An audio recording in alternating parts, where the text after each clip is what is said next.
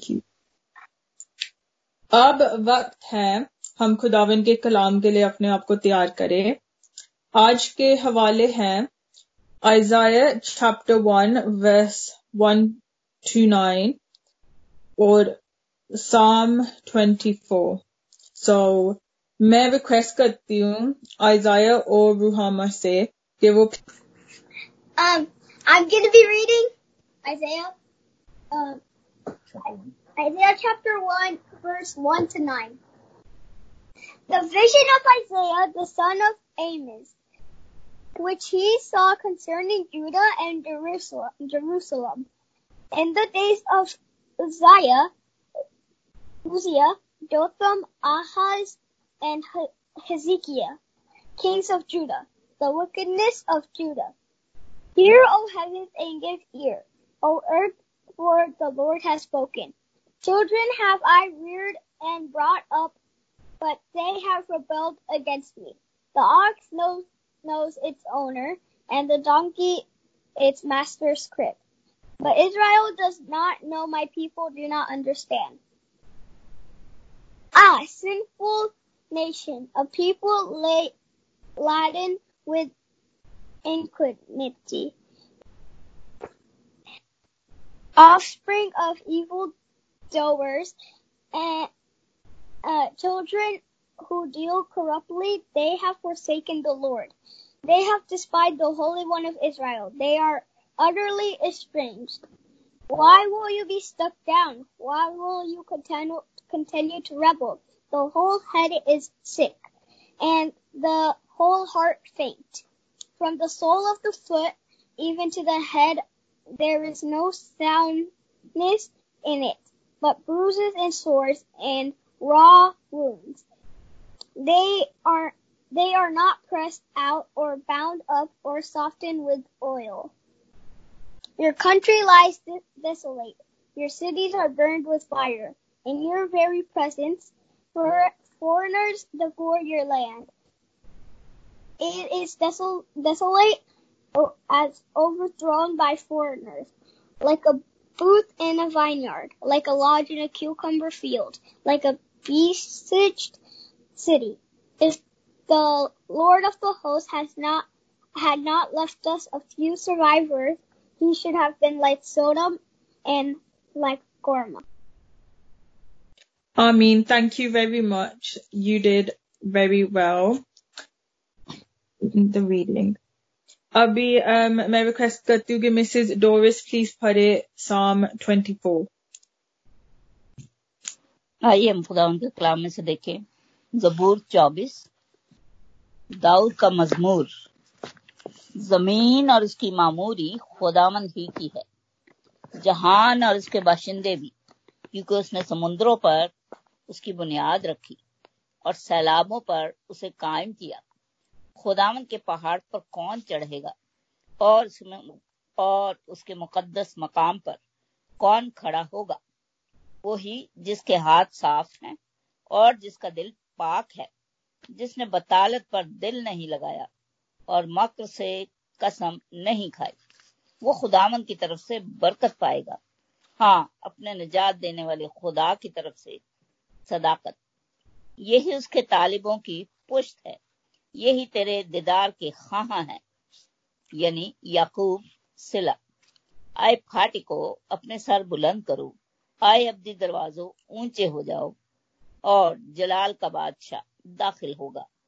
ये जलाल का बादशाह कौन है? खुदामन जो कवि और कादिर है।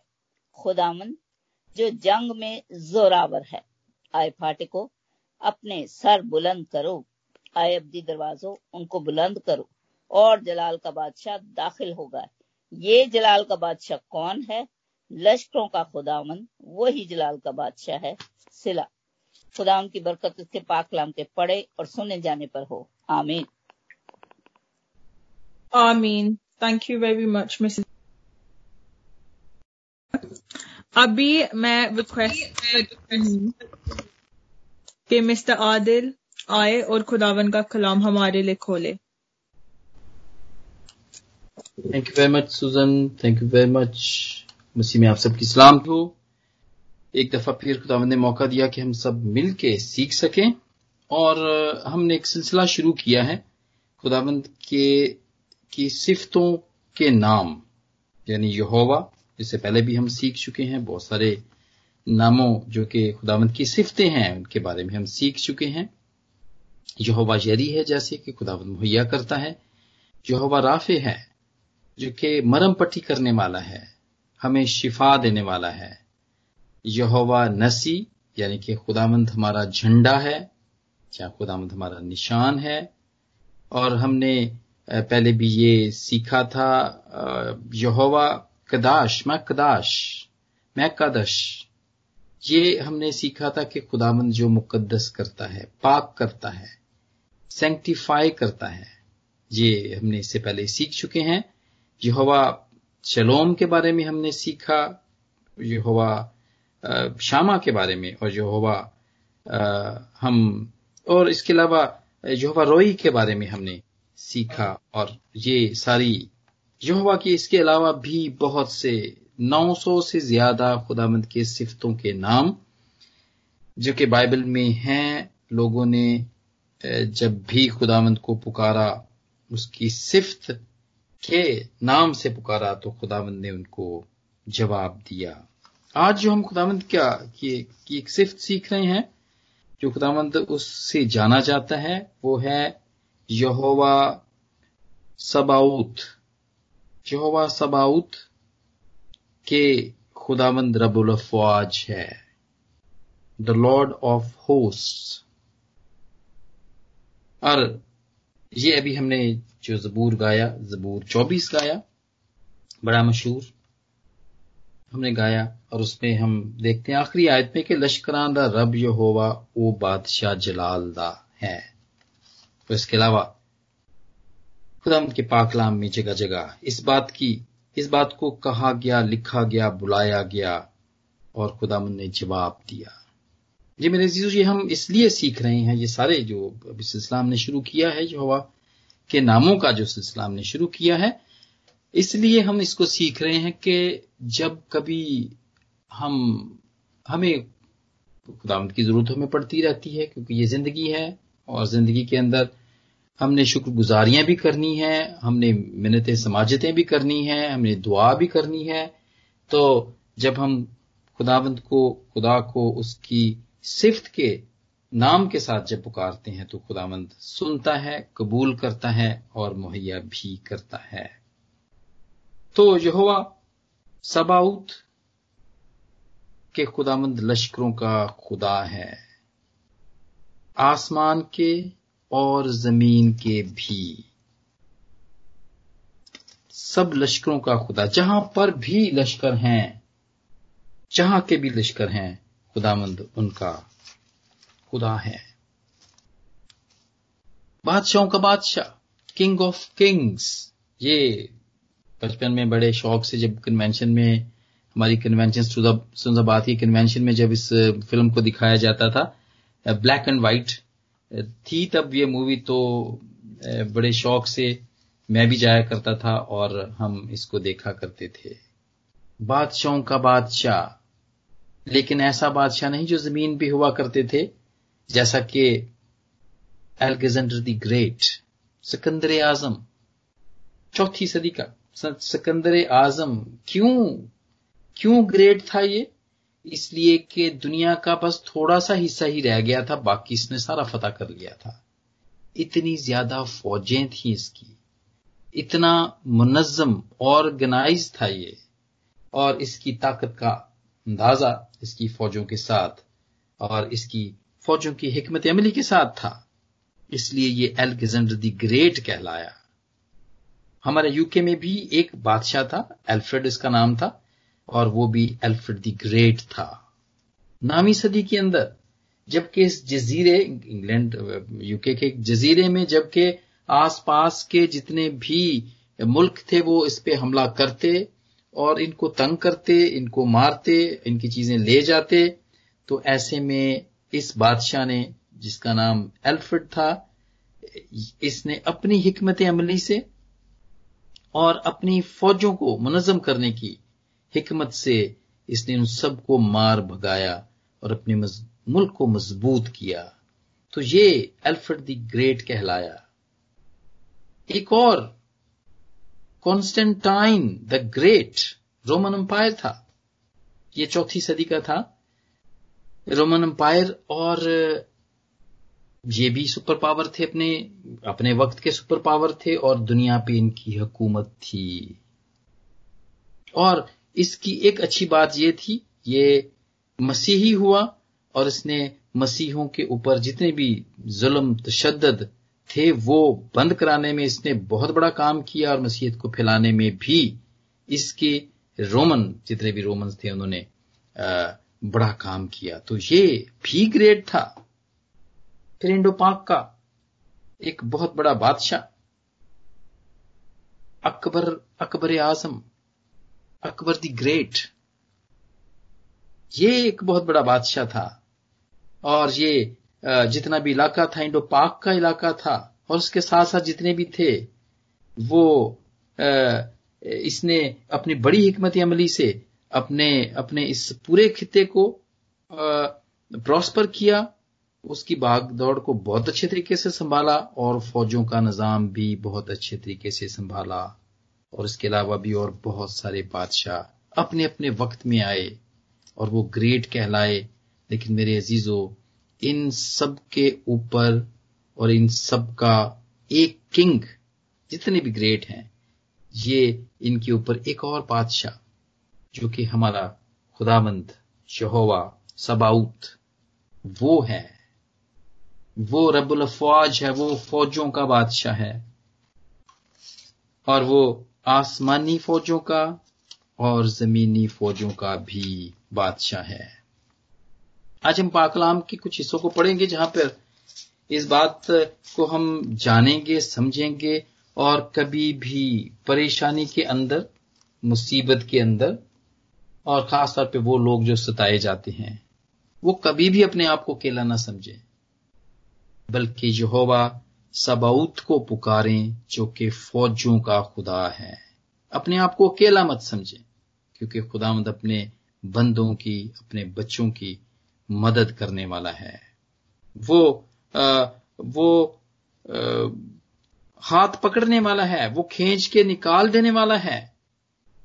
और हम अकेले नहीं हैं। कभी भी अपने आप को अकेला मत समझे, क्योंकि लश्करों का खुदा हमारे साथ है और उसी ने बनाया है। ये बनाया भी उसी नहीं है चाहे वो आसमान के लश्कर, यानी अगर हम देखें पदाइश के दूसरे बाप की पहली आयत में, सो आसमान और ज़मीन और उनके कुल लश्कर का बनाना खत्म हुआ। आसमान के भी लश्कर हैं, फरिश्तों के लश्कर हैं, और ज़मीन की जितनी फौजी हैं, या जितने ज़मीन के ऊपर लश्कर है, उनका बनाना खत्म हुआ। ये खुदामंद ने बनाया। 270 मरतबा, इसका ज़िक्र आया। सबाउत हवा सबाउत का। और खुदामंद लश्करों का खुदा।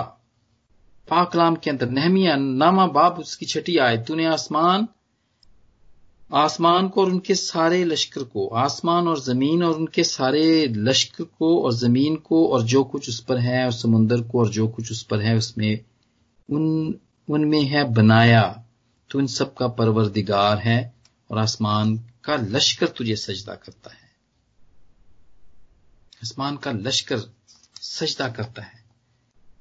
पाकलाम में सबसे पहले इसको हन्ना मुकदसा हन्ना, उसने खुदामंद को इस नाम से पुकारा और पहला सैमुल उसका पहला बाब, सिर्फ़ एक मिनट सॉरी पहला सैमुल पहला बाप और ग्यारहवीं आयत में उसने लश्करों के खुदा को पुकारा, यहोवा सबाउत को पुकारा, दुआ करती है, और बल्कि मन्नत मानती है वो। और वो क्या कहती है कि आए रबुल अफवाज, अगर तो अपनी लौंडी पर नज़र करे और मुझे याद फरमाए और अपनी लौंडी को फरामोश ना करे और अपनी लौंडी को फरजंदे नरीना अता करे तो मैं इसे ज़िंदगी भर के लिए खुदामंद की नज़र कर दूँगी. मन्नत मानती है, एक प्रॉमिस करती है, एक कसम खाती है खुदामंद के साथ कि अगर वो उसको औलाद दे तो वो क्या करेगी? और वो कहती है, रब, आए रबुल फवाज ये पहली मरतबा बाइबल के अंदर पुराने अहदनामे के अंदर यहोवा सबूत को इस नाम से पुकारा गया। मेरे जीजो सिर्फ़ आसमान की फौजों का नहीं, बल्कि ज़मीन की फौजों का भी। तमाम फौजों का वो इंचार्ज है। और इस बात को दाऊद अभी छोटा ही था। इतना बड़ा नहीं था, बल्कि कि लड़का ही था। अगर हम पहला सैमल उसके सत्रहवा बाप पढ़े, पैंतालीसवीं आए तो वो इस बात को जानता है, वो भी वो भी बादशाह नहीं बना था, वो भी जवान नहीं हुआ था, अभी जंगजू वो नहीं हुआ था, और लेकिन उससे पहले ही वो जानता था। पहला सैमुल सत्रह बाप, पैंतालीसवीं आयत। ये ये वो वाक्य है, जबकि जाति जुरियत निकलता था और वो इसराइल की फौजों को ललकारता था। लेकिन मेरे जीजो ये छोटा बच्चा जानता था कि खुदामंद रबल फौज है और वो जाके जाति जूलियत को ललकारता है।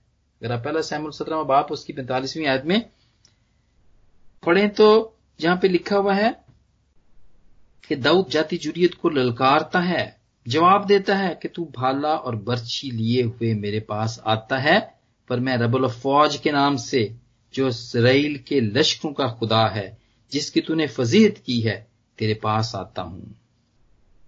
ये उल्टा उसको ललकारता है, इसलिए कि वो जानता है कि वो अकेला नहीं है। उसके साथ खुदावंद की फौजें हैं। यहोवा सबाउत है उसके साथ। वो इसको जानता है वो ये बात भी जानता है। वो ये भी कहता है, वो ऐलान करता है कि इसराइल की फौज भी खुदावंद की फौज है और उसका हर एक हर एक जंगजू जो है वो खुदावंद का सिपाही है। और इस बात का इकरार, जक्रिया चौदवा बाब उसकी नामी आयत में अपनी नबूत की आँख से वो करता है प्रोफेसी करता है और खुदामंद सारी दुनिया का बादशाह होगा, उस रोज एक ही खुदामंद होगा और उसका नाम वाहिद होगा। खुदाम जिस मसीह के बारे में प्रोफेसी है यहाँ पर। आसमान की फौजें, ज़मीन की फौजें। जिसाया सैंतीस में लिखा, सोलहवीं आयत के अंदर हिजकिया की दुआ अय रबुल अफवाज इसराइल के खुदा, करोबियों के ऊपर बैठने वाले, तू ही अकेला ज़मीन की सब सल्तनतों का खुदा है। करार करता है वो। करार करता है मेरे अजीजों। खुदामंद की फौजें, उसके फरिश्ते। और मेरे अजीजों, फौजें, आपने सुना होगा, फौजें सिर्फ़ लड़ाई का काम ही नहीं करती हैं, बल्कि फौजें अमन अमन को पैदा करने के लिए भी होती हैं। जैसे कि ये देखें अब ये यूरोपियन यूनियन की नेटो की फौजें हैं। ये ये थी, ये अफ़गानिस्तान, इराक उसमें थी ये और ये वहाँ पर भेजी गई थी कि वहाँ पर ये अमन अमान को यहाँ, वहाँ पर कायम रखे। वहाँ पर पीस हो। जितनी भी दहशत गर्दी है वहाँ पे, और जितने भी वहाँ पे लोग जो अनरेस्ट करते हैं, उनको रोकें। फौजें सिर्फ़ लड़ने के लिए ही नहीं होती हैं, बल्कि ये अमन को पैदा करने के लिए भी होती हैं। और खुदामंद की फौजें भी ऐसी ही होती हैं। खुदामंद की फौजों को देखा है, इंसानों ने देखा है। दूसरा सलाह तीन छठा बाप, सोलहवीं आयत। अलीशा का खादम जब बाहर निकलता है तो वो देखता है कि उसके घर के और उसके इलाके के आस पास दुश्मन की फौजें हैं। डर जाता है, भाग के अंदर आता है। और अलीशा नबी उसके लिए दुआ करता है कि खुदामद इसकी आँखें खोल दे ताकि ये देखे और उसका नौकर देखता है। क्या देखता है? कि खुदामंद के आतशी रथ दुश्मन की फौजों के आसपास बहुत ज़्यादा हैं। दुश्मनों की फौजों से भी ज़्यादा हैं। दुश्मनों की फौजों से भी ज़्यादा उसको नज़र आते हैं। आतशी रथ देखता है। और फिर याकूब जब वो अपने घर से निकल के जा रहा होता है पदाश के बत्तीसवें बाप की पहली दो आयात और रास्ते में उसको खुदा के फरिश्ते मिलते हैं। वो एक, एक ऐसे बेयाबान से जब जहाँ वो गुजरता है और वहाँ पे रात पड़ जाती है और वो पत्थर अपने सर के नीचे रख के लेटता है और उसको नींद आती है वो ख्वाब में रोया में देखता है एक सीढ़ी है जो ज़मीन से आसमान को जाती है और वहाँ पर वो उस जगह पर देखता है कि फरिश्तों को देखता है कि वो ऊपर चढ़ रहे हैं, नीचे आ रहे हैं, ऊपर चढ़ रहे हैं। और उस जगह का नाम रखता है कि ये, और ये कहता है कि ये खुदा का लश्कर है। ये खुदा का लश्कर। देखता है अपनी आँखों से। देख सकते हैं हम। अगर खुदावंद की मर्ज़ी हो, अगर हमारी ज़रूरत हो खुदावंद हमें अपना लश्कर दिखा सकता है, क्योंकि इंसानों ने यह देखा है।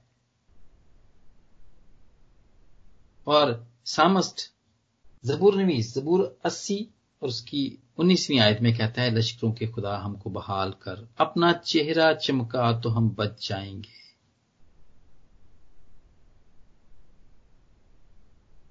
जगह जगह पाकलाम में लिखा हुआ है खुदामद जो रबल फवाज है। उसके बारे में लिखा है कि वो लश्करों का खुदा है मेरे अजीजो। आप अपने आप को और मैं और मेरा घराना भी अकेला मत समझें। मुश्किल वक्त है दुनिया में। इजार आसानियाँ हैं हम पर, लेकिन अकेला मत समझें, क्योंकि लश्करों का खुदा हमारे साथ है। और वो अपने बारे में खुद कहता है। जबूर छियालीस, दसवीं और ग्यारहवीं आयत। अपने बारे में खुद कहता है, खामोश हो जाओ और जान लो कि मैं खुदा हूँ। मैं कौमों के दरमियान सरबुलंद हूँगा। मैं सारी ज़मीन पर सरबुलंद हूँगा। लश्करों का खुदा, खुदामंद हमारे साथ है। वो अपने बारे में खुद कहता है कि वो सारी ज़मीन पर सरबुलंद होगा। मैं कौमों के दरमियान सरबुलंद हूँगा। जान लो कि मैं खुदामंद हूँ। यकूब का खुदा हमारी पनाह है। ये हमारी तसली के लिए है मेरे अजीजों। ये हमारी तसली के लिए है। खुदामंद की फौज ज़मीन के ऊपर, बल्कि दुश्मनों की फौजें और जो खुदावंद को नहीं मानते, वो भी उनकी फौजें भी खुदावंद के इख्तियार में हैं। हम देखते हैं। जब जगह ब जगह देखते हैं, पाक दो हवाले में यहाँ पर बताना चाहता हूँ आपको। दूसरा सलाह तीन, सातवां सातवां बाब और उसकी तीसरी आयत से लेके मैं बताना चाहता हूँ कि यहाँ पे चार कोड़ियों का ज़िक्र है। उन्होंने पूरे इसराइल को, पूरे इसराइलियों का मुहासरा किया था। बहुत अरसे तक मुहासरा किया हुआ था। खाने पीने के लिए कुछ भी नहीं था। आरामी लश्कर था ये। और चार कोड़ी वहाँ पर जाते हैं। और क्या होता है?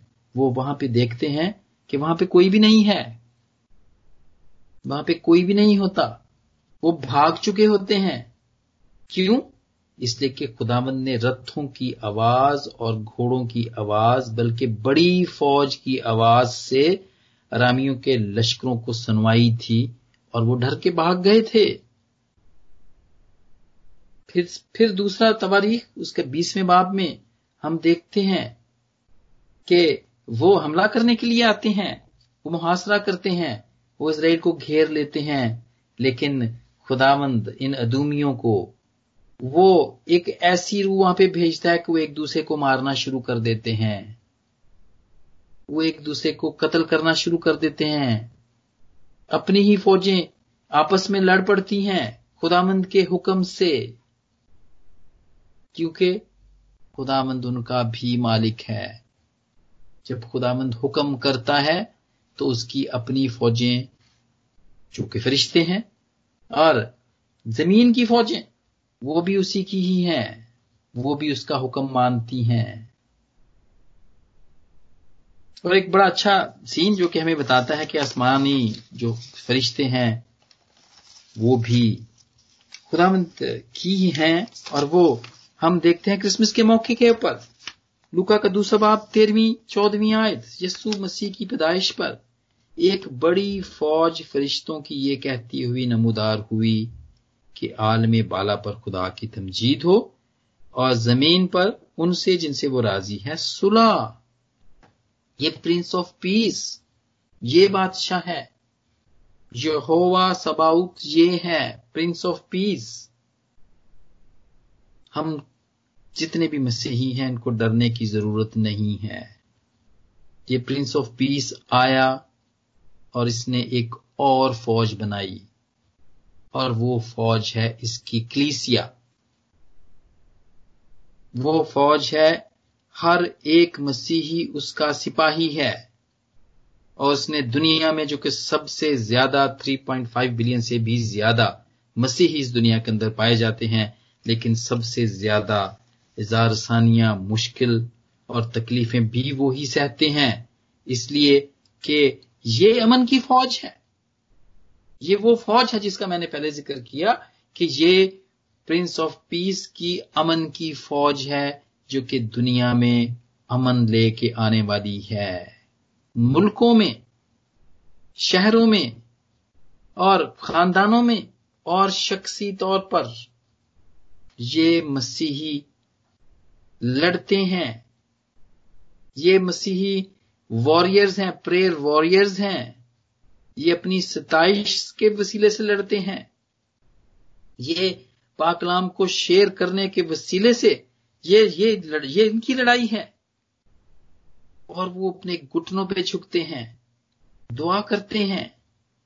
और ये दुनिया में सलामती, खुशी का पीस का, अमन का प्रचार करते हैं।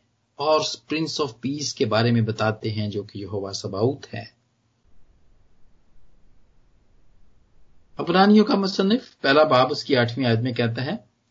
वो कहता है, मगर आखिर में अपने बेटे की बाबत वो कहता है कि आय खुदा, तेरा तख्त अब्दुल्लाबाद रहेगा और तेरी बादशाही का असा रास्ती का आसा है। मेरे अजीजो मुख्तसर तौर पे हमने ये बातों को देखा। और मेरा ईमान है कि आज ज़रूर हमारे ईमान इस बात से बढ़े कि हम अकेले नहीं हैं। आप जिस मुल्क में भी हैं, हम जिस जगह पर भी हैं, बिल्कुल भी अपने आप को अकेला महसूस ना करें। क्योंकि जो हवा सबाउत लश्करों का खुदा आप हमारे साथ हैं। आप हमारे साथ हैं और हम अकेले नहीं हैं। हमारे पीछे हमारे साथ हमारे आगे हर तरफ़ उसकी फौजें हैं। लेकिन जब हम ईमान लाते हैं जब हम उसको पुकारते हैं जब इस बात को हम आ, आ, मान लेते हैं कि वो यहोवा सबाउत है और वो लश्करों का खुदा है वो हमारे साथ है तो फिर उसके वसीले से हमें बरकत मिलती है। हमारा डर दूर हो जाता है और हमें वो अमन, वो पीस आ जाता है जिसके हम हमेशा से मुश्ताक रहते हैं। राज पाकलाम के सारे हिस्से के वसीले से खुदा मुझे और आप सबको बरकत दे। आमीन। आमीन। Thank you very much mister Adil for that very blessed message